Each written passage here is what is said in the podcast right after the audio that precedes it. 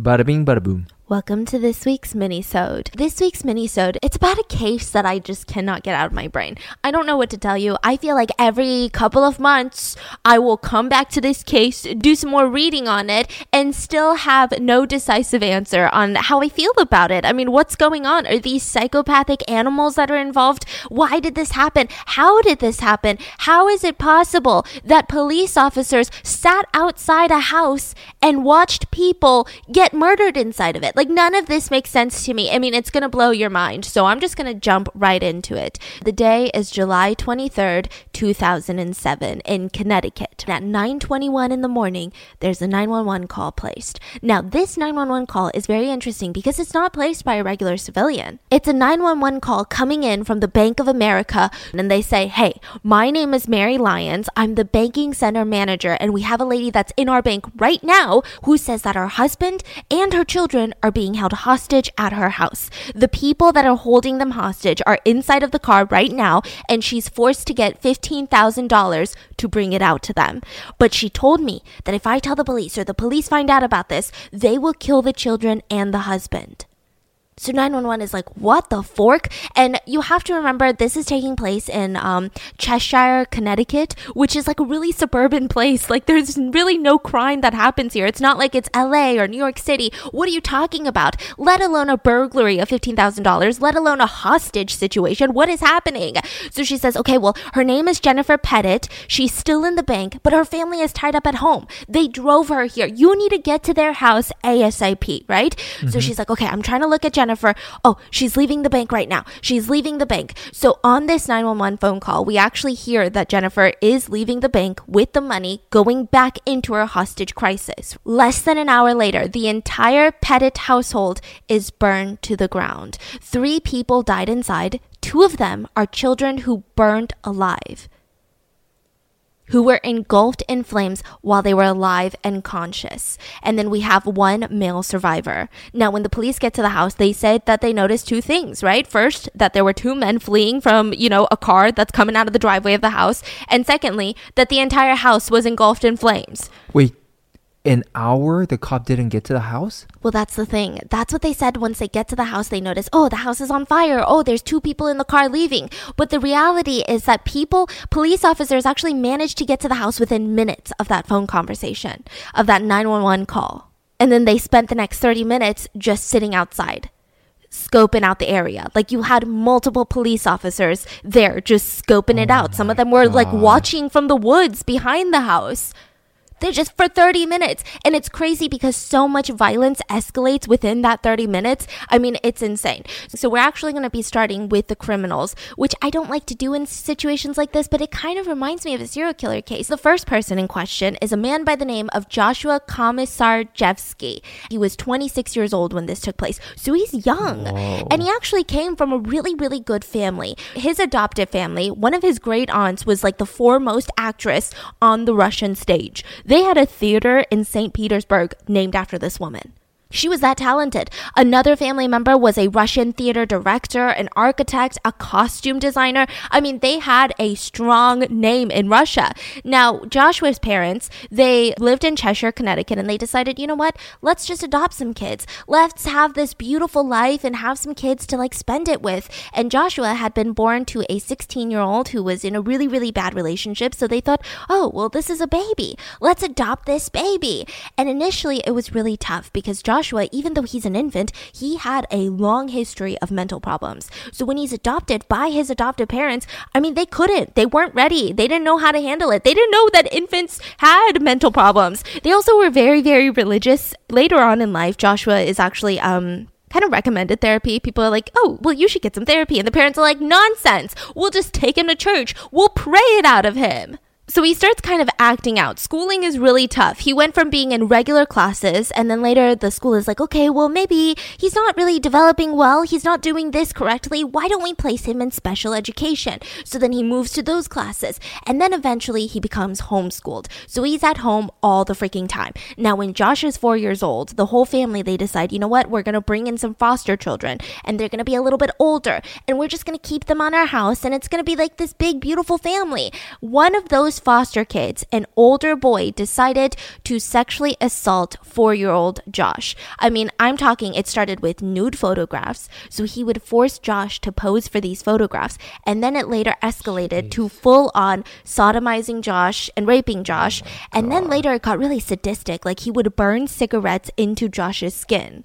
Now, oh Josh, I mean, like I said, he already had all of these issues that he's dealing with, so he didn't really tell anyone. I mean, he didn't know how to tell anyone. And then on the flip side, they're super religious, like I said. So every single Sunday, they would go to church, and this specific church was all about sin and evil. They were like, you know what's sinful? You know what's evil out in the world? The most sinful thing you can do is be gay. Not be a murderer or like a rapist, you know, but it's like be gay. So he's like, oh my God, I'm evil. Like he's four, he's being sexually abused, and he's like, I'm evil. This church is telling me I'm like the most evil person that walked this planet. What am I doing? What am I doing with my life? So he started having these really, really dark thoughts starting at like four, four years old. So all his abuse was came coming from this other boy. Yeah. So the parents were okay. Yeah, the parents were okay, but it seems like they were, um, like I said, just really religious, not open to having these conversations. Definitely not approachable, I don't think. I don't think Josh felt comfortable enough to say, hey, mom and dad, this is what's happening right now. So later, there's even allegations that Josh himself would sexually assault his younger sister. The family believed that this was probably true, so we have a situation of the abused becoming the abuser. And according to a lot of people that knew Josh, he had an intense attention to detail. Like this would show up in his drawings. He had almost a photographic memory. That's what people said. I don't know if this can be proven, but that's just what they said about him. Now, at 14 years old, he starts committing burglaries. And they're not your regular schmegular burglaries. They're not, oh, well, this is a vacation house. I'm going to sneak in there and steal some stuff because my parents don't want to give me money or I have a drug addiction. He would sneak into people's houses in the middle of the night while everyone was asleep, while people were home and he would slowly go about the place gathering all of their valuables. And he used super high tech gear. He had night vision goggles latex gloves and then after he got all the valuables together he would just stay there. And he would go room to room listening to the people breathe while they're sleeping. He would just listen to that. Oh, and Oh, when people so asked scary. why he said i loved the feeling of violating their privacy Oh my god, that's such typical serial killer. yeah that's so like, creepy energy. That's so. like most burglars, okay, they w- they don't want you to be home. They don't want you to have dogs. They just want an easy in and out. Here's some cash, right? But he wanted to listen to people sleeping. And the creepy thing is that he remembered every single item that he ever took and where he dumped them, even years later. Now that's going to be really really intense because his entire rap sheet was filled with burglaries. I'm talking 18 different separate burglary arrests, probably more that he wasn't arrested for. He got arrested 18 times? Yeah. And oh, yeah, started- then he for sure Yeah. got away way more. And he started getting ballsier. He started robbing state troopers' houses. So he's like, Oh, you're a cop? Let me rob your house in the middle of the night while you're sleeping with probably a shit ton of guns in your house. That takes a lot of guts. Something is clearly wrong with him. Someone needs to keep an eye out for him because a regular burglar doesn't do this. There is No. indication that something is wrong with him and something really bad is going to happen. So finally, in 2002, all of this starts catching up with him, and he is sentenced to nine years in prison. Also in 2002, his girlfriend actually gave birth, and somehow he got full custody of that baby while he's in prison and sent that daughter to live with his parents. So like he has a so weird. yeah, so he has like a full-on kid, but he gets paroled in April of 2007 after just 5 years of serving his sentence. And people think that this is really strange because even if you go through his court files, the judge said this, and I quote, "So I don't see somebody that as the state indicated you don't seem to be somebody that's in terms of, you know, committing burglaries, an addict that's just trying to get money for a quick fix. What you do seem like is somebody who is a predator, a calculated, cold blooded predator that decided the nighttime residential burglaries are just your way to make money. Yeah, exactly. This is what the judge said about this case, and they still let him go early for good behavior. I don't understand.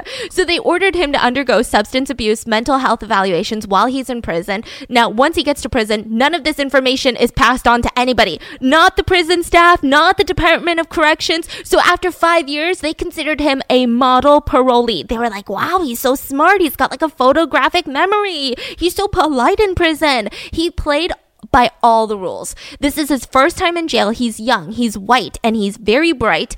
And he was homeschooled. So they're like, oh, well, maybe that's where all of his quirks come from. You know, 18 burglaries. That's a quirky thing to do. So they just let him go after five years. I mean, this is insane. They never even identified him as someone with mental issues that needed to be evaluated and or treated. They were just like, you're not getting any of that. Go have some fun. So he gets out of prison and he starts these romantic relationships with two sisters at separate times. So Clarice and Caroline, they both had a relationship with Joshua at one point and they both looked super young for their age. So Caroline, she was just 18 when she starts dating Josh, but she looked really young. Like she could pass for like 14. And that is why her dad had a lot of problems with this relationship because, first of all, the dad's like, wait a minute, isn't this guy like a career criminal? Like he's been in what? He's in jail for 18 burglaries? That sounds like that's his job. Like you don't have time for a nine to five if you're committing 18 burglaries. Mm-hmm. And on top of that, I think he likes you because he's a pedo. I think he's into young looking girls. Something about him rubs me the wrong way. Wait, so at this point, how old is He's like 26 like in his 20s. She's 18. Wait, 26? Wait, did he go to jail at 26? Or he got out of jail? he got out jail. He got out of jail at 26. Oh, yeah, okay, yeah, yeah. okay, okay. But she looks incredibly young. Now, the girls, I mean, they really fell for it. Caroline said that he was like a hopeless romantic, and not a lot of guys out there are super romantic. He would drive Caroline through these rich neighborhoods, and he would point at all the houses and say, "I want a family one day. I want to live in something that gorgeous one day. I don't want something that's broken. I want a close knit family." And she was just kind of wooed by this because, you know, guys her age, they're like, I don't want a family. I want to shotgun this beer. You know, I don't know. What do 18 year old boys do? I don't, I don't really know. Okay. So that's what's going on with Joshua. On the other hand, you have a man by the name of Steven Hayes. He is 44 years old. So quite a bit of an age gap. And it's very interesting how they meet. He allegedly was sexually abused as a child and he claims that he just was betrayed by everybody in his life. Now, he also has a lengthy criminal record. Mainly, he loves to break into cars in broad daylight. So this is what he would do. He would drive to the local park that would have like this little hiking trail and he would sit there and watch people get out of their cars, grab their little water bottles, and now they go hiking. And he's thinking to himself, well, no one takes their laptop to go hiking. No one takes their phone to go hiking. So he would just kind of sneak through these little windows.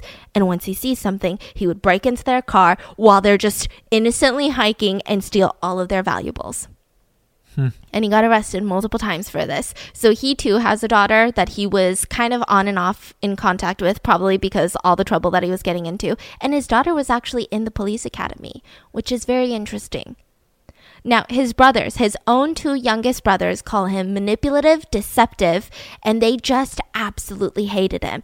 When they were young, they said that Steven would do these things where he would put a revolver to one of their heads and just taunt them, just kind of giggle at them, laugh at them. He would, mm. if anything went wrong in the house, it was never Steven's fault. He would lie and manipulate and twist things and tell his mom that it was another younger brother that did it. It's all his fault. And the mom believed him. I mean, he was that good. When he got caught with lying, he would always say, Well, mom, you know that I have these psychological problems. But his brothers are convinced that he is not sick, he is cunning and calculating. There was this one day where he told his little brother, Hey, touch the stove. It's so cold. It's like especially cold today. It's like freezing.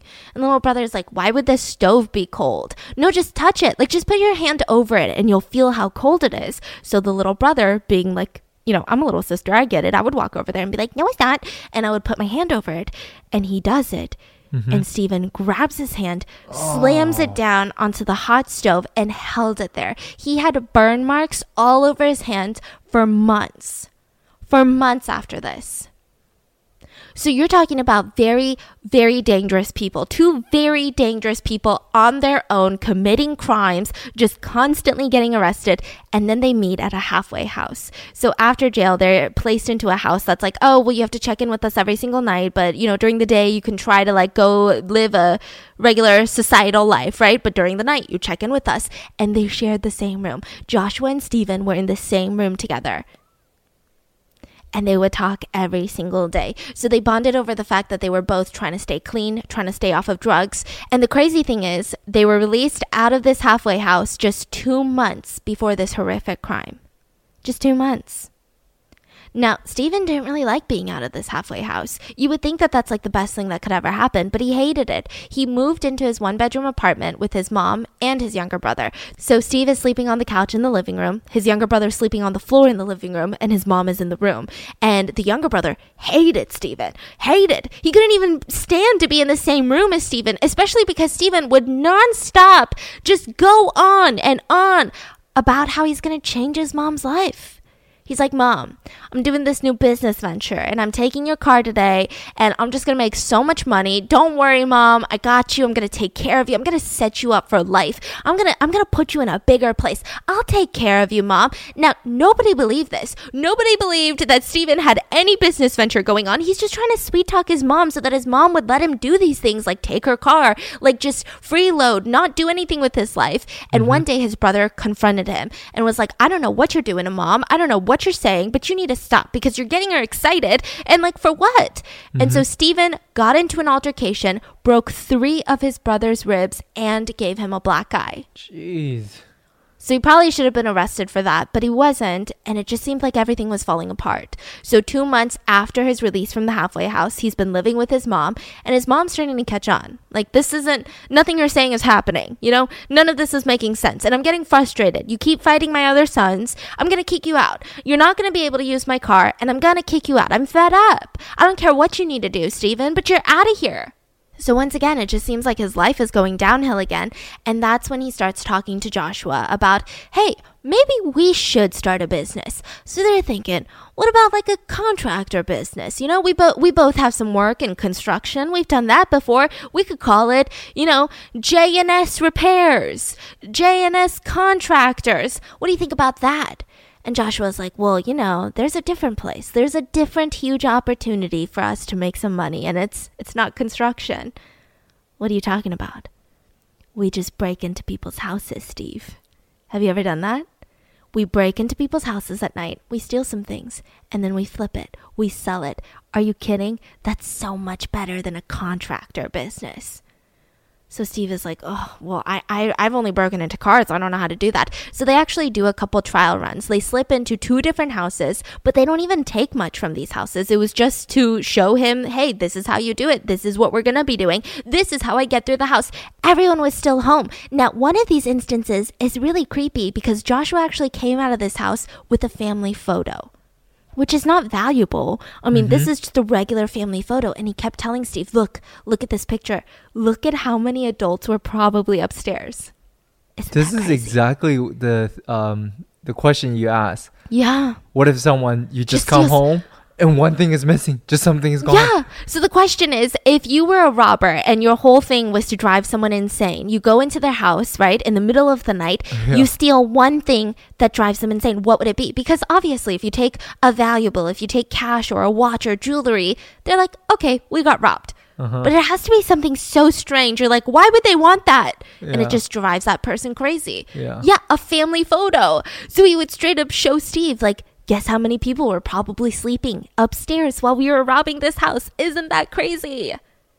So this is what they're doing. Now, on the other side of town in Cheshire, Connecticut, we have the Petit family. Now, the Petit family is one of those families where I could not find one source, and I know it's hard after, you know, things like this happen, but I couldn't find even one source that had anything remotely neutral or negative to say. They were so well loved in their community. So it all starts with the dad, William Bill Petit. Um, they call him Bill, and he was a doctor, super dedicated. He would get up at 7 a.m., would come home at 9 p.m., just loved his work work. And he was so smart. He actually turned down Yale to go to Dartmouth. So you're talking about a super smart, educated guy. And not only that, he was a hard worker. He worked at the cafeteria at Dartmouth, only had a partial scholarship. So he worked, studied, did all of that. Now we have the mom, Jennifer Petit. She was a nurse at the Children's Hospital, and that's kind of how the couple met. So she was this new nurse, and she had this beautiful blonde hair and these big, big eyes. And Bill, he was a third year med student. So he's like, Are you kidding me? I'm a med student. So he walks into the room of a patient and of course, Jennifer, the nurse, is standing there and she's beautiful. So he starts trying to impress her. He's like, Oh, well, let me show you how to correctly check for blood pressure. I know. Yeah, I'm a third year med student. I graduated from Dartmouth. Okay, I know how to do this. You've probably been doing it like this way, but this is how you're supposed to do it. So Jennifer, the whole time, she's patiently learning. She's watching carefully, smiling. And then she looks at him and then proceeds to do it a different way that was actually the correct way. So he obviously had no idea what he was doing. She knew so much more about taking care of children than he did. Okay. She was a much better nurse than he was a med student at that time. And he fell in love. He was like, okay, I have to date this person. So their first date, he takes her to a restaurant called Tramps. Secondly, his parents came. His parents came on their first date. What? He just, I guess, I don't know. Maybe he wasn't thinking straight. He was like, I don't think that. Why wouldn't she want to meet my parents? So their very first date was with Bill and his parents at a restaurant called Tramps. And they just fell in love. So they fall in love, they get married, and Jennifer was the opposite of a doctor's wife in Connecticut. So she becomes a stay at home mom, but she was super frugal. She didn't really like to splurge much. Most of her clothes were from Marshalls. They didn't care for curtains in the house, which is important. So the all the downstairs levels did not have curtains inside the house. Now, they lived in this same house for the past 18 years. Any Wow. money that Bill made, which he did a lot, he would give um all these lectures on endocrinology, which is his specialty, and diabetes was his specialty, right? And he would be eating McDonald's the whole time as this praised doctor because all of the money, every single penny, they wanted to put it straight towards their two daughters' college funds because their two daughters were going to be very, very special. So at this point, Jennifer, um, she gets diagnosed with MS when their daughter, first daughter is only nine years old. And at first, she tries to hide it from her kids. So we have the first daughter, Hayley. She is 17 years old at, in 2007 when all of this takes place. And when her mom was diagnosed with multiple sclerosis, she was devastated.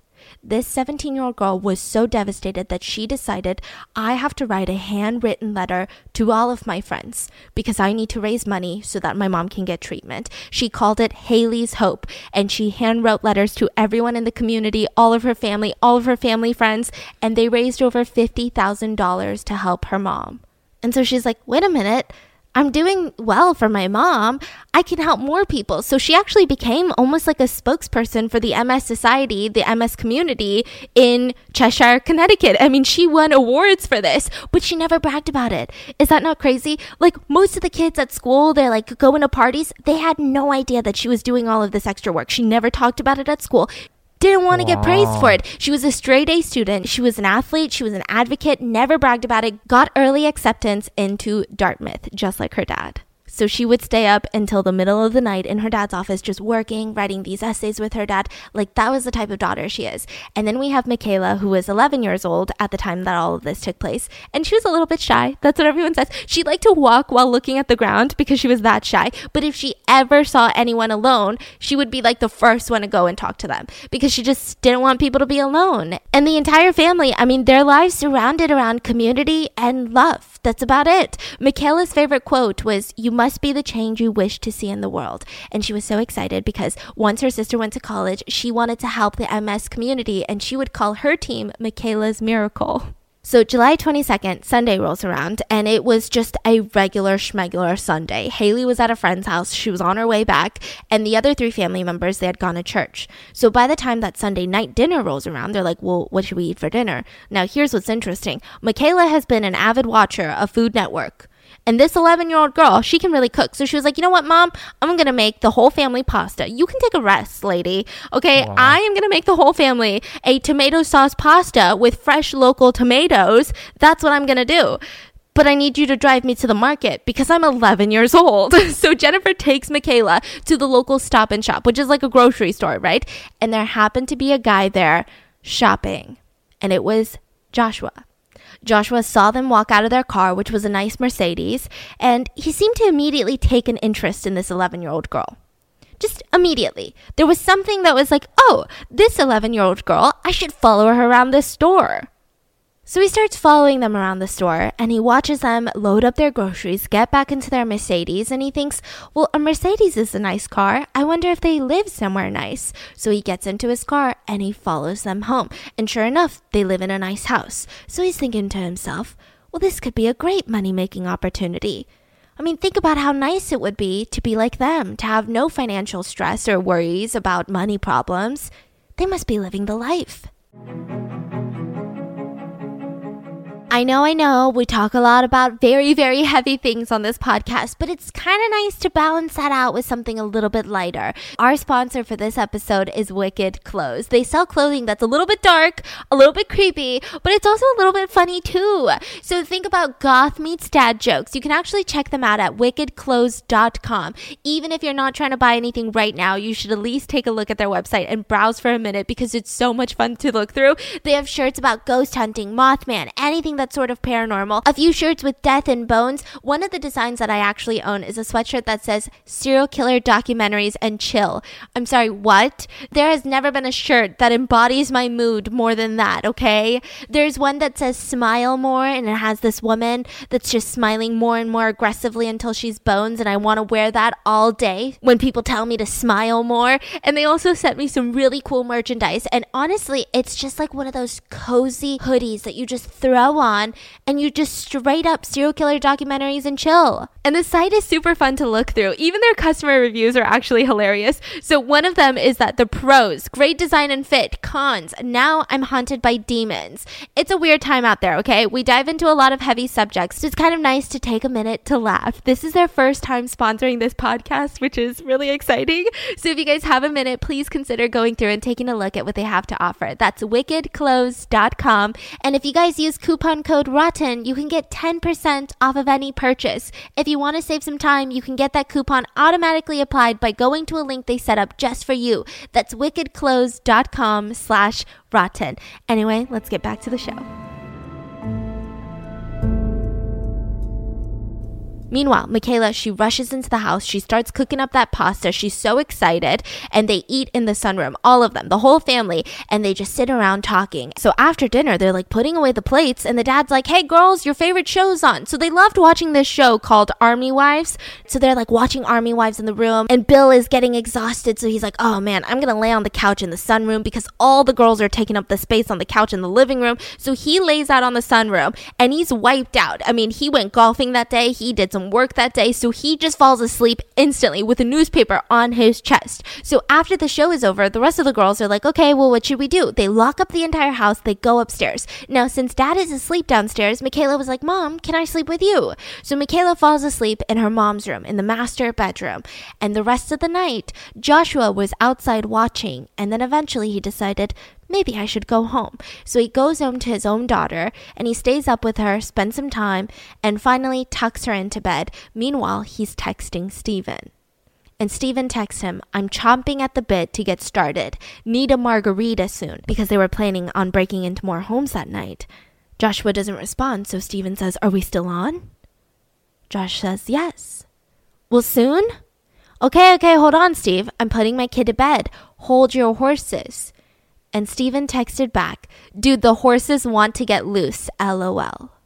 So have they been robbing people at this yeah, point? about They two have. people. So Steve wants money. Yeah, he wants money, um, but I don't know if that's his primary motive either. Okay. But it seems like maybe Steve wanted money more than Joshua did because he was about to get kicked out of his mom's place. So they meet up, and at first they're driving around thinking about, well, should we rob another place? Is that how we're going to get money? Maybe, maybe we should go to a bar and follow these drunk people home. Maybe we point a gun at them and say, hey, we're going to go to an ATM and you're going to dr- withdraw as much money as possible. Maybe that's, maybe that's the move today. Should we do that? Well, no, that would be too much risk. And I mean, what is it? $500 is the maximum limit? I mean, how many people would we have to rob today? And then we're going to get caught. ATMs have cameras. Come on, Steve, be better at thinking. And then finally, Josh is like, wait a minute. I saw a house today. So I went to the grocery store and I followed this family home. And now their house is nice, their car is nice, and I'm thinking that they probably have a good amount of cash inside. We just rob the place, they're probably sleeping. We sneak in, go around, get all the valuables, get out. What do you say? That sounds freaking good.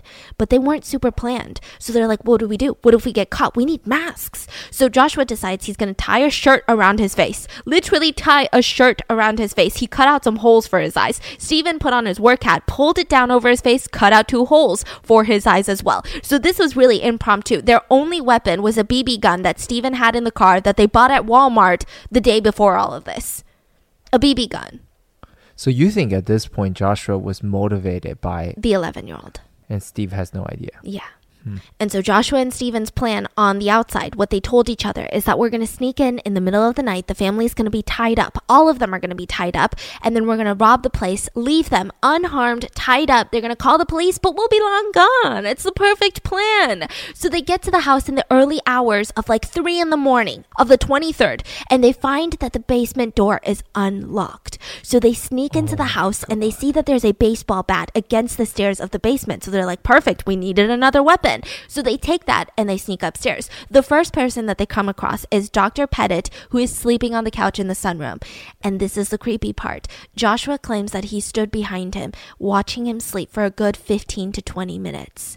Now, he claims that the reason that he did this is because he didn't want to hurt him. He didn't want to slam the baseball bat onto him. But there was no other choice. I mean, how are you going to subdue this man without beating him on the head with this baseball bat? So he just stood there for a good 15, 20 minutes staring at this man sleeping. And then finally, he brings up the bat and swings it on his head.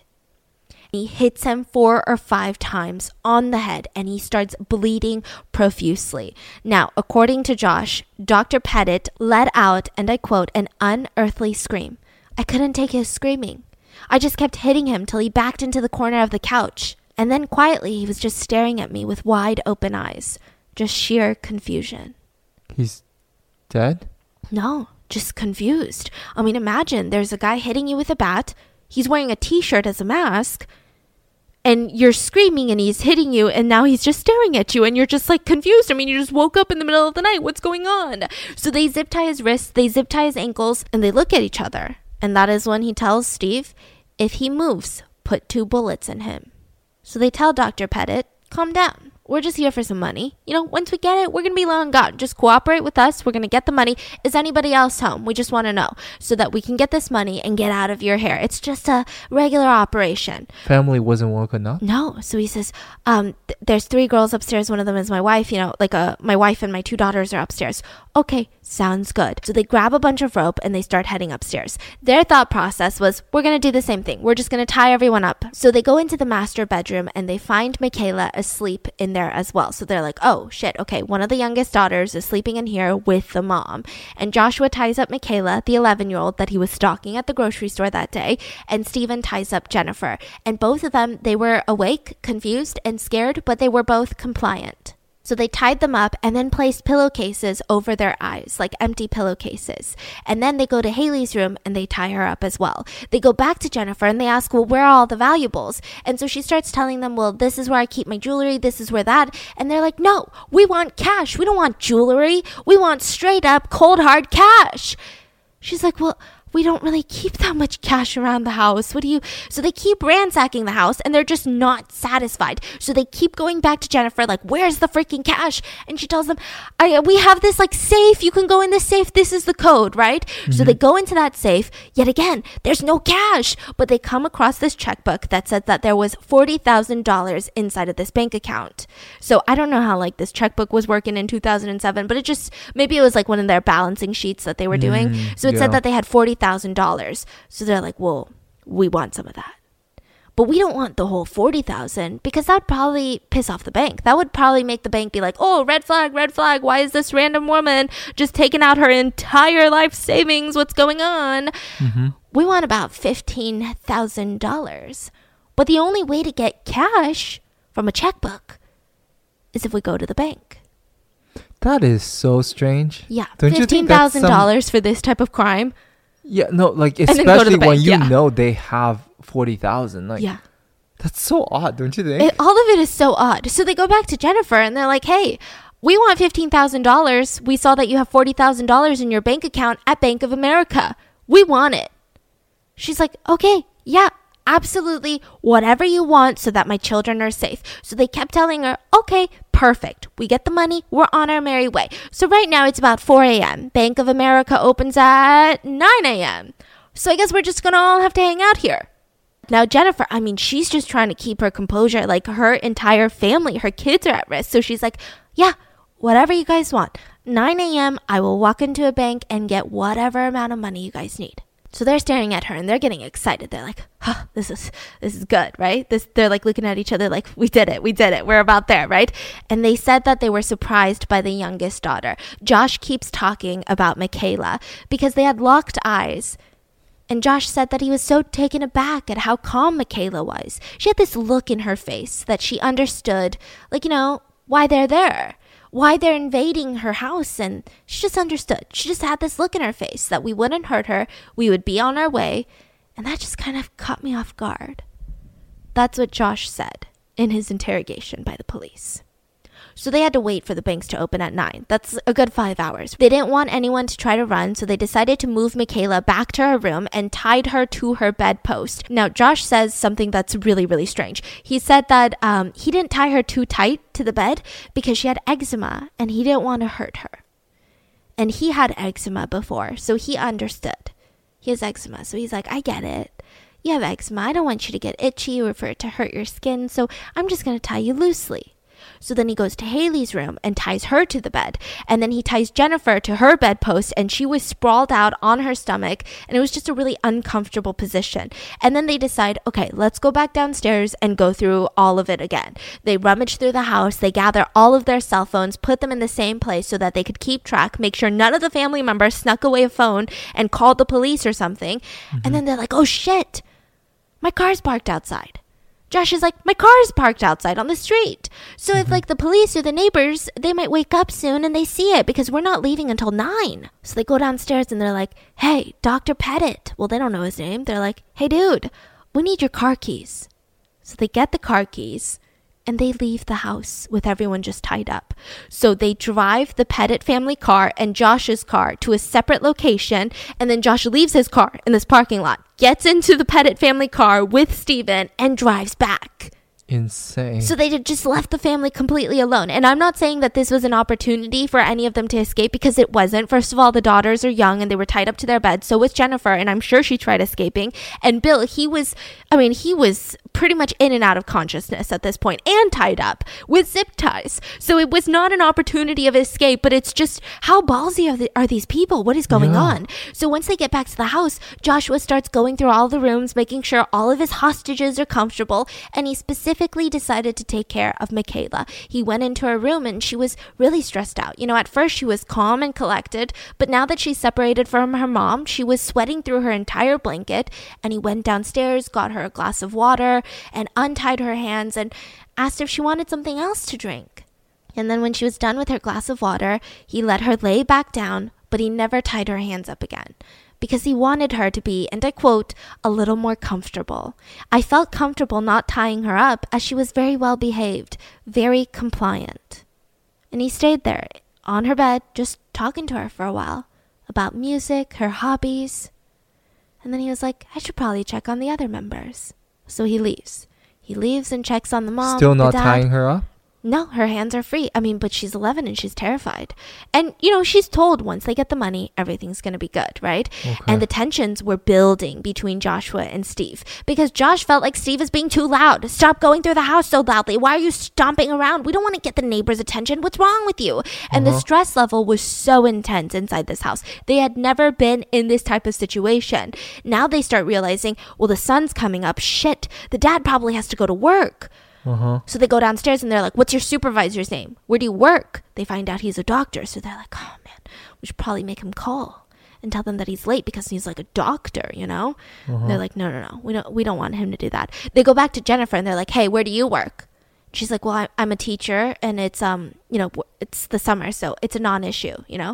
Uh-huh. I only uh-huh. teach sometimes. It's fine. I don't I don't have work. Okay well, you should probably check up on your kids. So they untie Jennifer and they lead her to Hayley's room to just be like, Hayley, it's okay. It's mom. You're going to be fine. And then they lead her to Michaela's room and helped with her anxiety. And then they bring her downstairs to the living room, tie her up again. And now Jennifer was forced to call Bill's work and say, hey, my husband's not going to make it because he's not feeling well. Which again, they had been married for 22 years. Everyone at work knew her. This was not a creepy, strange, or out of the norm. This mm-hmm. was like a very loving wife thing to do. Mm-hmm. So since she didn't do anything bad on that phone call, the duo, they feel really comfortable that she's going to go to the bank. She's not going to run off. I mean, she's listening to every little word that we tell her. She could have screamed, call the police, you know, something into that phone.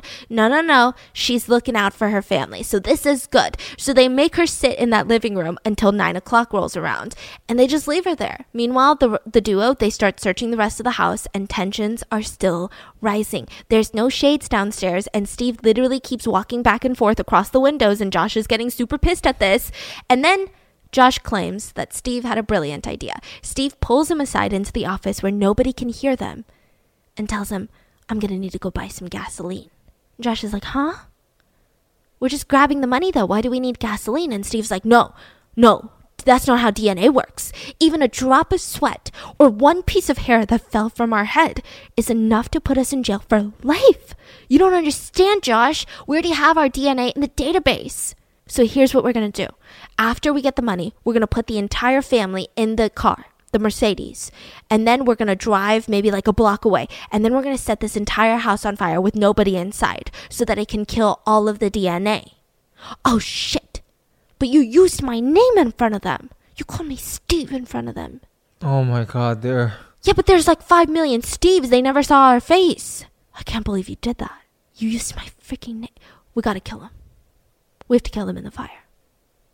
So that's what Josh claims. Steve has a completely different version of the story. Steve claims that he wanted to burn some DNA evidence with gasoline, but he never wanted to kill them. We'll get to the discrepancy a little bit later, right? Josh claims to be upset. He's like, that wasn't according to the plan. We're just here for the money. What's going on? We had pillowcases over the family's head. We would pull up and down our masks, but they never, there's no way. They're not going to be able to identify us. And do you know how many Steves are convicted felons? Steve? So many Steves! Get it together! But they disagreed, and it seemed like they were not going to get to a, you know, an amicable agreement. So they just kind of go off and do their own thing around the house. Steve starts going into the garage and taking out gallon bottles of uh, windshield wiper fluid and starts dumping them into the sinks so that he can use these gallon tubs to go to a gas station and get gasoline. So Steven just leaves Josh with everyone without even saying anything, goes to the gas station, fills up the bottles with gasoline around 8 in the morning. He had four gallon containers by the time that he gets back to the Petit house. Now, 9 o'clock is rolling around. They decide to untie the mom. They force her, well, Steven forces her by BB gun point, which she probably thinks is a real gun, to drive to the bank. So she is driving under duress. So just her and Steve. And Josh is home alone. While they're at the bank, Josh decides, why don't I go over to Michaela's room? and he starts talking to her about school, summer plans, you know, stuff like that. And he said, and I quote, one thing led to another. He raped her. And the police asked her, was it against her will? 11 year old Michaela's will? I mean, what? obviously it was. I think that they just asked for the confession, right? And he said, her hands were tied, but her feet weren't. It started off against her will, but she wasn't resisting or anything. That is what a 26 year old thinks about an 11 year old's rape. So he started off by performing oral sex on Michaela, and then he used a pair of scissors to cut off her shirt and her skirt. Then he took out his cell phone and took multiple pictures of her. And these were horrific pictures, really bad pictures and then he raped her. Now, there is some speculation that she was sodomized, according to the autopsy results later. He claimed that he let her take a shower because he had ejaculated on her. But DNA evidence suggests that um, he tried to get rid of the evidence. There was um, parts of her body that had some remnants of bleach on it. I don't know if that was used as an accelerant for the fire or if that was to get rid of his semen. Semen was found inside of her body as well. So he rapes 11-year-old Michaela, and his um his entire excuse to the police was, "Well, I thought she was 14." I'm not really sure that makes anything better, Joshua. rape is still rape. And 14 is still underage, but he's like, well, I thought she was like 14 or 16. He claims that he had no idea that she was 11. I just, none of this matters. So, um, yeah, they go to the bank. Jennifer is discreetly telling the bank teller, please call the police because my family is being held hostage. And that is when they place that 911 call. She gets back into the car with that money and they drive home. Now, when they get back, there's so much tension between Josh and Steve. So, Steve's version of the story is that he comes home and Josh is like, hey, let me show you something. And he shows him the pictures of Michaela. So he's like, oh, yeah, we got to kill them because uh, I left too much evidence in that room. So that's Steve's claim. He says that Josh felt like they needed to kill the whole family because he had raped Michaela. Now, Josh is saying that Steve's like, we got to kill him before we leave. We got to go, go, go, go, go, go. Like, we got to get out of here. We got to get the, mo- we have the money, so we got to pour the gasoline. We got to go, right? So mm-hmm. Joshua claims that at this point he's arguing. So there's just so much tension. It's just so hectic, I'm assuming, right? Because either way, either way the story goes, I mean, it's just an absolute shit show. So they both at this point trying to kill the families. So they're both at this point trying to put the blame on each other. But it seems like they're going to kill the family. But Steve is saying that, oh, it's because Josh raped Michaela. And Josh is saying it's because Steve is worried about DNA. Right, right. that we have to kill the family. So they're kind of pushing the idea of killing the family onto each other, but it seems like both of them were in agreement that this is the only way. So they're arguing about, okay, well, we got to kill this family. Later on, they start arguing about whose idea it was, but either way, it's tense. Either way, one of them wants to kill them, the other one allegedly doesn't. It's just a high tense situation. And Steven looks out the window and he sees an unmarked vehicle. This is not a vehicle that looked like it belonged to one of the neighbors. It was literally parked right outside the Petit house. So he's thinking to himself, that looks like the unmarked vehicle of a police officer. So he gets super pissed because he's like, Jennifer must have said something at the bank. And he says that he snapped. He says that he just lost control in this high stress situation. The cops are outside. He's done for and he's pissed. So he goes over to Jennifer and he pulls down her pants and he rapes Jennifer. And then That's what he wanted to do when there's cops Yeah. outside? and then he strangles her to death with his bare hands. This entire process takes about 15 minutes. Her kids are upstairs. Her husband is downstairs tied to a pole in the basement. Police are outside and she is being raped and strangled to death. Police were at the house. And what are they doing? They were just standing out there for 30 minutes. During the rape and strangulation of Jennifer Petit, the police were on the premises. So he rapes and strangles her, and he decides, well, we gotta do something. We gotta burn the house down for sure now, because now we're really screwed. So he starts dousing gasoline. So he's going into the kitchen, putting gasoline everywhere in the hallways, on top of Jennifer, everywhere. So Jennifer had died of asphyxiation. The rest of the family is still alive, still tied up. They go upstairs and they start dousing gasoline onto the two girls who are alert, awake, and conscious and know that something's about to happen because I mean, gasoline has an intense smell. They know something bad's happening, right? Yeah. So they're getting doused with that gasoline. Their entire rooms are just filled with gasoline. And then the two men, they start running downstairs and they realize, wait a second, that noise. And they look outside and Bill had untied himself and he was running away. Dr. Petit had freed himself. So the way that it happened is this entire time when he was in the basement tied up, Dr. Petit, he was in and out of consciousness. So this entire injury, he had lost seven pints of blood. The human body only has about 9 to 12 pints of blood. And you die at the 50% to two third mark. 50 to 75% is like, oh, deadly. That's where he's at. Yeah. So he was conscious, like just in and out of consciousness. He was not in his alert state. He was incredibly weak. He could barely even try to slither up the pole to get into a standing position. He tried and he would just faint multiple times, right? He heard this thumping noise coming from the living room. And he thought to himself, are they beating my family with bats? No, no, no. Like, are they beating them just like they beat me? No, no, no, no. Think, think straight. Okay, it's gonna be okay, Bill. They're probably ransacking the house. The truth was that thumping noise was Steven raping his wife. And he had this jolt of adrenaline because even though he was like, I gotta think straight, no, they're just ransacking the house, he kept thinking, what if he's beating my family to death, right? So he had this jolt of adrenaline and he thought to himself, it's now or never.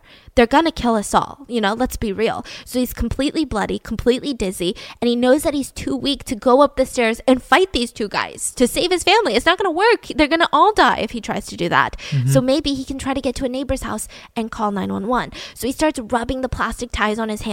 I mean, his hands were just bloodied up by this, right? He frees himself, tries to untie his ankles, but there's no time. So he starts hearing some moaning upstairs. Like, really, um, the moaning was the sound of Steven strangling Jennifer. But he hears the moaning and he starts screaming at them. Like, what's going on? Uh huh. And one of them yells down, Don't worry, it's all going to be over in a couple minutes. So he stands up, and things are not looking good for Bill. So he had actually been on a blood thinner since 2004 for his health. So he was losing a lot more blood than most people would in this time period. So he's wobbly, everything's going black every two seconds, and he's like, okay, I can do this. So he crawls out the basement window and he starts hopping because his ankles are tied to his neighbor's house, and he's looking around and he sees a bunch of faces in the woods. Later, we find out those are cops, and they don't help him. Why? I don't know. And he collapses onto his neighbor's driveway, and his neighbor happened to see this and runs out, and he could not identify this person. He was like, Who is this person? Meanwhile, Bill had been his neighbor for the past 18 years, but he was so bloodied up. Yeah.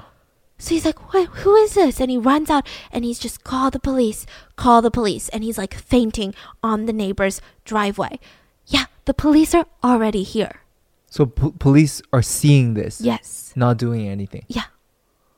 So the two monsters, they realize Bill is free. So they start freaking out more. They start pouring more gasoline all over Jennifer, putting accelerant everywhere. And they're like, okay, we got to start the fire and we got to get out of here. So they grab all of the valuables and they try to light a couple matches and it doesn't work. Steven's like, it's not working. So one match doesn't work, second match doesn't work. Finally, the third match lights and he throws it into the kitchen and it just engulfs in flames instantly. And that fire spreads through the hallway, and there was just nothing that was going to stop this fire.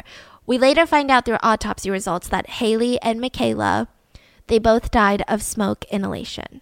Hayley had actually managed to escape her restraints in her bedroom and made it out to the hallway to the top of the stairs and collapsed from smoke inhalation and died. Her um her feet and her legs had third and fourth degree burns to indicate that she was really close to the fire at the time of her death. They couldn't determine if the burns happened while she was alive or after death. Michaela's body was found still on her bed with her hands tied, and the burns, again, could have occurred while she was alive. Jennifer was so badly burned. Um, we do know that she died of asphyxiation and not burned alive, but she could only be ID'd by her dental records. Do you ever go outside and you have this wonderful person who walks by and you're like, wait a minute, I need to flag that person down because they smelled immaculate. What is your scent, ma'am or sir? What's going on? I need to smell you up and down. Um, I don't mean to flex, but I am that person nowadays because I've been using Scentbird. Listen, Scentbird is a fragrance subscription service that gives you guys the opportunity to shop from over 600 different brands. It's super cool because it's a flexible subscription service so that you can skip any month without penalties. They let you choose a new designer fragrance to try every single month for just $16. Every single month! You get to pick out what you want, so there's no surprises. They have perfumes, colognes, and a lot of unisex options. You choose the perfume that you want to try and they send you a 30 day supply, which honestly, side note, I feel like they last way longer than 30 days. And Scentbird carries top designer brands like Prada, Gucci, Versace, and they also have indie labels Vince Camuto, The Harmonist, Confessions of a Rebel, and all of them are 100% authentic because they work directly with the brands. If you guys have not tried layering scents yet, you need to try it. It's my new favorite thing. Two different perfumes can give you this unique scent layered on top of each other that nobody else has has, and it's such a great experience. So if you're not sure what type of scent you're looking for, you can actually sort and find your new fragrance by brand, style, occasion, season, and more. And did you know that some of these bottles can cost anywhere from 150 to $500 and more? Imagine spending that kind of money and then hating the scent after a couple days. Not with Scentbird. You can get a decent amount of high-end fragrances for just $16. And if you decide you like it, you can actually get the full-size bottles from them. And with my code, it will only be $11 for your first month. With that exclusive offer just for you guys, you can get 30% off of your first month today. That's only $11 for your first fragrance. Go to scentbird.com and use my code ROTTEN for 30% off of your first month. Again, that's S C E N T bird.com for you to try your first perfume or cologne for just $11. Sign on, smell amazing, and use that code ROTTEN. So the two guys just lit this match. They're in the car and they see as they're trying to reverse that there's a bunch of unmarked cars blocking the driveway. So they're like, oh my god, these are cops. Cops have surrounded this place. The house is about to go down. It's on fire. There's bodies and their bill has escaped. They decide what's the best way out of this. They reverse into the unmarked vehicles. They slam into them and they start trying to drive around into the curb and then they hit these thick bushes. And then they start getting caught up in these bushes. And he's like, well, what do I do? It's, he said that it's almost like he forgot how to drive. Josh is driving and he's like, I forgot how to drive. And Steve's yelling at me and I'm like, wait, do I reverse? What do I do? And he looks up and they're surrounded by cops. Guns are pointed all at their heads. They're told to get out and lay on the pavement but he decides I'm gonna keep going. So he almost runs an officer over and then he hits another patrol car and suddenly everything went blurry. So the airbags were deployed. They were like, okay, now for real, hands out, hands out, get out, get out, right? And they all get out. And this time it's very interesting. Josh keeps telling them, okay, like my name is Josh. This is what's happened because they're asking for identification. Mm-hmm. Meanwhile, Steven's given out a fake name. Josh is like, yeah, there's people inside. Steven's like, I don't know about that. I don't know. I don't, I don't know. I couldn't really tell you. So they're like giving different stories. Steven's completely lying. It seems like Josh knows that they're going to find out, but Steven's still trying to be like, yeah, my name is this.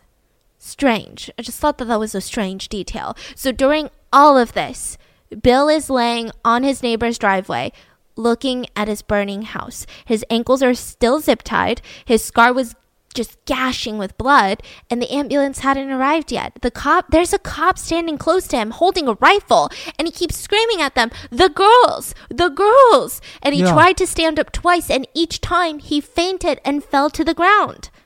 The fire was so hot and bad that once the firefighters put out the fire, they went inside and they said that the heat was unbearable even in their suits.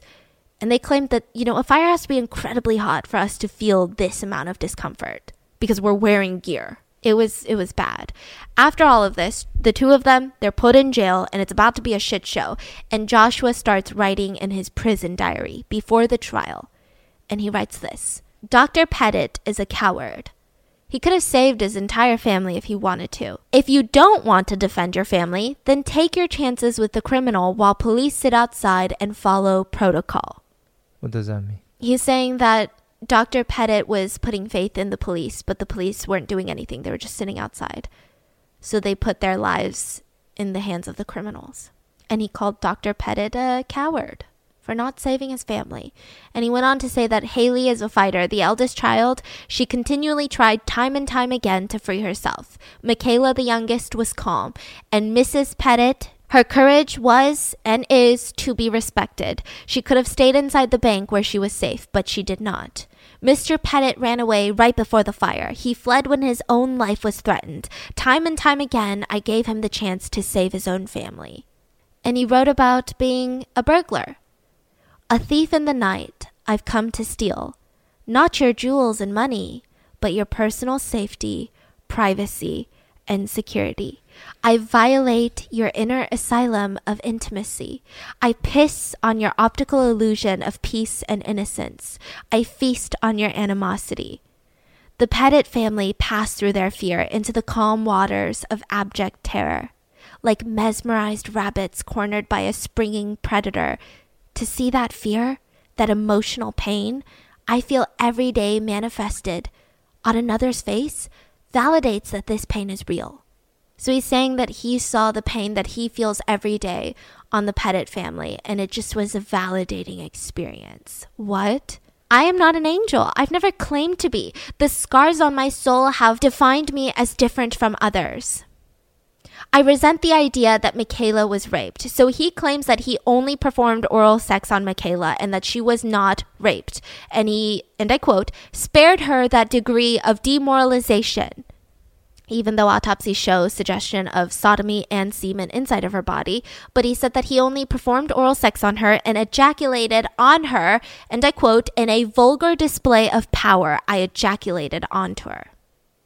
As for why, well, the accumulation of years of pent up aggression. And he also admits to taking photos of Michaela, and his whole plan, he claims, is not for CP, but is to blackmail the Petit family afterwards. He said that this was going to be his way to make money, is to show them the pictures and say that he was going to show them to everyone in the community if they didn't pay up large sums of money. And he ended it with Michaela, angel of my nightmares. My pain to yours does not compare. How could I have turned my back walking out that door knowing your fear and sorrow?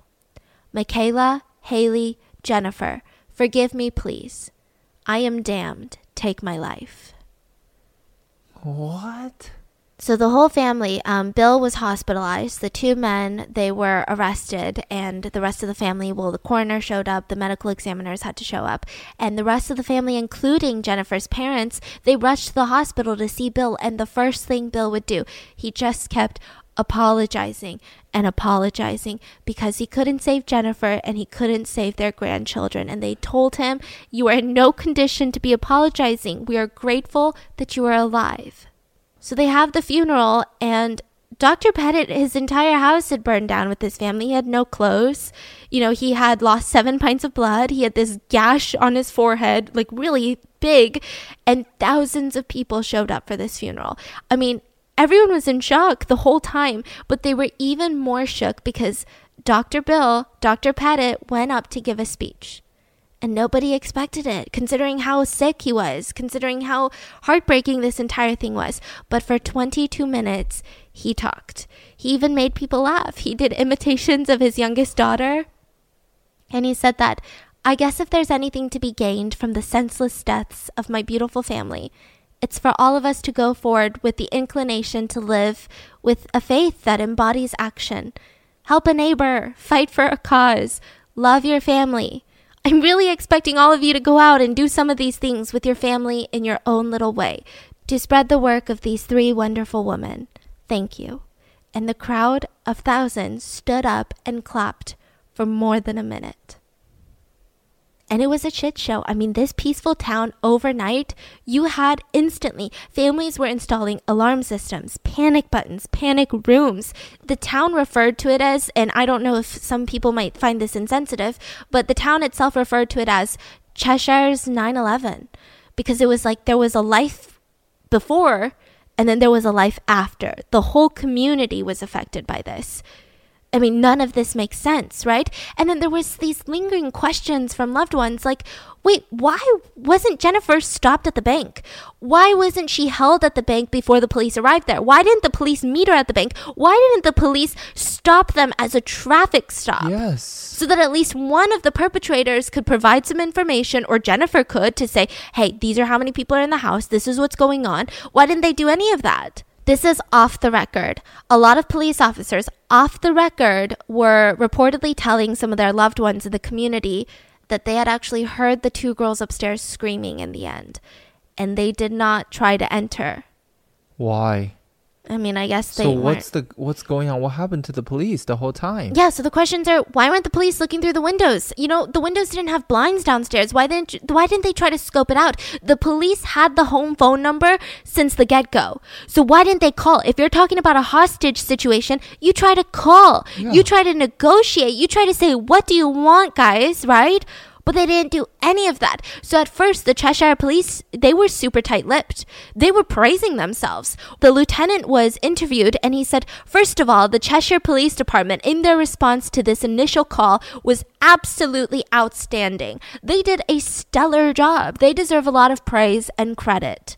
And then a couple months after, on November of 2007, the court imposes a gag order which bars police, witnesses, and lawyers from speaking with the news. So then, you know, finally, people are just hammering this down. We want the timeline. Give us the police timeline because what's going on? We have que- we have too many questions. How could the community is in uproar? We don't trust our own citizens. We don't trust the police. What was the timeline? Eventually, the timeline was released, but a lot of the stuff was redacted, except for like to the defense attorneys. And there was just a lot of weird stuff going on. Officers could have stopped the two in the car on the way home. They were within range. They could have stopped, they could have beat them to the house, even. They were within range. When Billy came out of the house, he was hopping, tied up, badly beaten, trying to get help for his family, and he saw a bunch of people hiding in those woods. Yes, those were police officers yeah, that probably should have alerted the police to think, oh shit, something is happening. What's going on there? We should probably find it out, right? Nope. It's it seemed like the final goal of the police was to catch the guilty men, not save lives. Because they were like, this hmm. is such a bad crime. If we don't catch these people, it's going to be a huge scandal. So we would rather catch these people hmm, and the So town that's feel why they were assured. Waiting behind Yes. until they see them. Yeah. Versus trying to get in, trying to talk to them, trying to do something. I mean, I get it. A hostage situation is really intense, and I am sure that I don't even begin to understand the complications, the real complications of how to deal with it. But the fact that you didn't even try to get in contact, nobody else was alerted. I'm sure there was like not even one FBI agent that you could But have called the fact to ask that come for. on, three people were killed right you when you guys were right outside. Then there's got to be something else should have been done. No, like come on. Yeah, and maybe the question is because uh, stuff like this doesn't happen, maybe they weren't prepared or they thought maybe talking to them and then it escalates, now it involves the police. Like a hostage situation where the police are actively talking to the perpetrators and then a hostage ends up dead, maybe the pl- the blame is put on the police more now. Like what did you do? Why did you piss them off? I don't know. I can't completely shit on them, but for sure, I cannot say one good thing about this. I'm not telling them how to do their job because I obviously don't know how to do that type of job, but I just think that something could have been done that wasn't this. It's definitely not a stellar job. Yeah, like they were saying. And I think that makes it worse. Like, if you didn't do a good job, just shut up. Why are you going out there praising yourself? I think even the mayor at one point praised them. It was just a shit show. It was an absolute shit show. So you're praising these cops while Jennifer was raped and strangled, and the entire house was doused in gasoline, set afire. Bill escaped, bloodied up, and you guys were just outside? I wouldn't really call that stellar at all. The police argued that they're dealing with a hostage situation. They didn't know how many men were in the house, what kind of weapons that they had, so they were told by their higher ups not to enter the house and do not communicate with anyone because they didn't want to alert the criminals that they were there. I don't know what kind of plan that is. So the official timeline at 9:21 a.m. was the initial 911 call from the bank. Police officers were at the scene, the house, the Petit house within um, minutes. Some of them got there like literally right after Steven and Jennifer went inside the house. They had the phone number to the house, nobody called, nobody knocked on the door, and at 9:57 the fire was ablaze. So they just stood out there for 30 minutes. And the police refused to talk to the family members. The family have tried to write countless letters just to ask what happened. Give us a timeline, you know? Nothing. They were just ignored. So this trial was going to be really intense. Um, Connecticut decided to pursue capital punishment against both of them. So the two monsters, they decide, well, we don't want to die. so they decide to offer up a deal. They said, hey, prosecutors, we'll plead guilty and accept life in prison without parole. And the community and the nation, what, uh, they don't have to be traumatized because the trial of this is going to expose a lot of these nasty details. Mm-hmm. So just, just give us life in, life in prison. Mm-hmm. They said no we're going to pursue capital punishment. Thank you. And this just really broke the community because there were a lot of people in Connecticut who were against capital punishment, but they were so confused. Because when something like this that is so inhumane, I mean, this is like the poster child for people who are for capital punishment. It's just so inhumane. You're talking mm-hmm. about kids, you're talking about rape and torture and and for what? Mm-hmm. For nothing. And the thing is, I feel like I don't even know if they can be helped. Yeah. You know, the guy went into prison. he you know he was in prison for Yeah. five years and he came out the first thing he wanted to do is go back to what he was doing and what he was doing is not robbing but prey on humans like a predator. Yeah, Yeah. exactly. It's not that he's a need for money. He just needs to find a better way to like find a It's like, job, right? this is like your biggest nightmare Yeah. it's just someone who's so illogical like just straight up evil. yeah And so they they were like, "Yeah, we're going to go with the capital punishment." And even Steven's brothers, they were interviewed and they said, "As nasty as it sounds, I hope someone puts a bullet in his head." They wanted their own brother to get the death penalty. So Steven's trial would go first on October of 2010, and he just sat there the whole time with this blank, dumb look on his face, no remorse, just no emotion, just looking dumb. Now, Joshua's trial was October of 2011, and he would actually be the opposite. He would look around, jot down notes, occasionally smile, talk to his attorneys. He's acting like this is a cocktail party. So his whole defense was that he was sexually abused by a foster brother at four, and he was raised in a religious house to believe that he is unlovable. That was his entire excuse for this. So during the trial, the forensic detectives they introduced evidence that was stored in these these like medical like medical uh, metal boxes, right? And inside was Hayley's shirt, a scrap of denim from the jeans that Jennifer wore, Michaela's torn shorts, and they opened it and after 38 months later, it all smelled so strongly of gasoline. You could smell the gasoline through the courtroom. And so the verdict for both of them was that they were found guilty on all charges capital felony charges of murder, sexual assault for Josh and um, Steven, kidnapping, and none of them showed emotion. So both of them were sentenced to death and they were sitting on death row. Steven Hayes actually did a few podcast interviews. Don't know With why. who? Um, I feel like I don't know. He is very manipulative. I I could only listen to like a couple minutes of it because I was like, I don't even care what this guy has to say. I don't believe a single word unless it's in a court file. Like this is, he is so Right. Disgusting and acting like he cares. He said that he just became somebody else, that the last few minutes were just filled with rage and stress, and he will never forgive himself for that. Yeah, nobody cares, Steven. nobody cares. Like, what did you buy the gasoline, right? And he's like, no, it's not to burn the house down. I thought the sheer presence of gasoline would force the police to bring in hazmat suits. And he's like trying to argue that if police came in with hazmat suits, they would get away further because it would take longer. DNA would be harder to process. I don't know. This guy was on something. He also is suing the prison staff for denying him medical care and harassment and psychological torture charges. He is seeking half a million dollars in damages. This guy is seeking half a million dollars in damages. And then in August of 2015, Connecticut abolished the death penalty.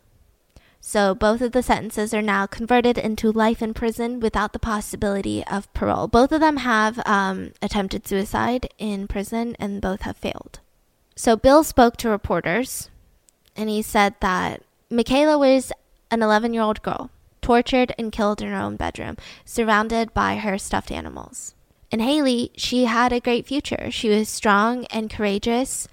And Jennifer helped so many kids, and she can't do that now. And even at, um, they give an impact statement, you know, at the sentencing, right? And Bill was there and he was crying and sobbing, and they were just staring at him. Steve was just staring at this guy, and they said it was this weird moment of the man who poured gasoline on the girl while she was still alive just stares at the man who raised her. So, the aftermath of Bill's life, um, he hasn't been a doctor since. He started the Petit Family Foundation to honor his family. He's the president, and it awards scholarships to students that are affected by chronic illnesses. And they sponsor local centers, and they've raised over $1.8 million. All day, he's super busy. They received, I think, 25,000 letters and the whole family, the Petit family, they write back to every single mailer by hand. They received letters from China, from Italy. Entire classrooms of kids would write letters together and send them at the same time. And he would write back to every single one of them. And so he's really busy during the day. But during the night, he has to take pills to go to sleep. He only sleeps on the edge of his mattress. And for the longest time, every night at 3 a.m., he woke up every single night because that is when the break in happened. And he starts asking himself the questions, you know, the same questions. What if he went upstairs instead of out of the window? What if he did this? What if he did that? And he says that he doesn't have good days, he just has good hours. And all of his friends and family say that they haven't seen the old Bill yet. Um, he did remarry to a woman by the name of Christine, and they moved into this little house together. And what's interesting and great is that she never lets him forget his life that he loved. She encourages him to talk about Jennifer and the kids. And she's always there mentioning Jennifer. She just doesn't want him to forget them. And she says it's weird because she knows that if this tragedy didn't happen, she wouldn't have met him. She wouldn't have this love of her life. And she knows that but she's very grateful. Does that make sense? It's like this really yeah. strange feeling of, you know, he would have stayed married to Jennifer and they would have had this completely different life. Yeah. So it's very complex. And he's still working on the foundation. He's just started this thing called Michaela's Garden, where there were seeds from Michaela's plants that are now being sold in packets for $10 that are the funds go to the foundation. They have big donors. They have like fellow doctors that were donating like $10,000 checks in the mail.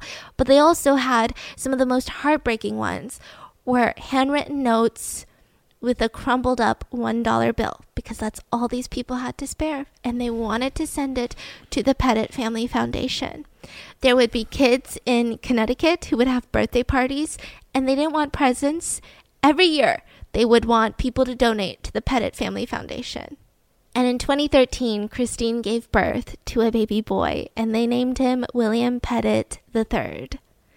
And in May of 2016, William Petit announced the bid for Connecticut's 22nd House District, and he currently serves as a representative for the Connecticut House of Representatives. Wow. The house of the Petit family was demolished, and um, the whole process was intense. They had a friend of the family that took over the handling of the insurance because obviously you don't want Dr. Petit to do that. And the friend of the family was like, Well, have you looked inside? Maybe I should go inside, you know, take one final look. And the insurance agent flat out told him, Is the owner a friend of yours? Then don't go in. It's the worst thing I've ever seen about the fire in the house. So they demolished it and they set up a memorial garden in the place where the house was. And that is how the seven hours of torture for the Petit family has turned into something good something helpful for the world. I come back to this case so many times.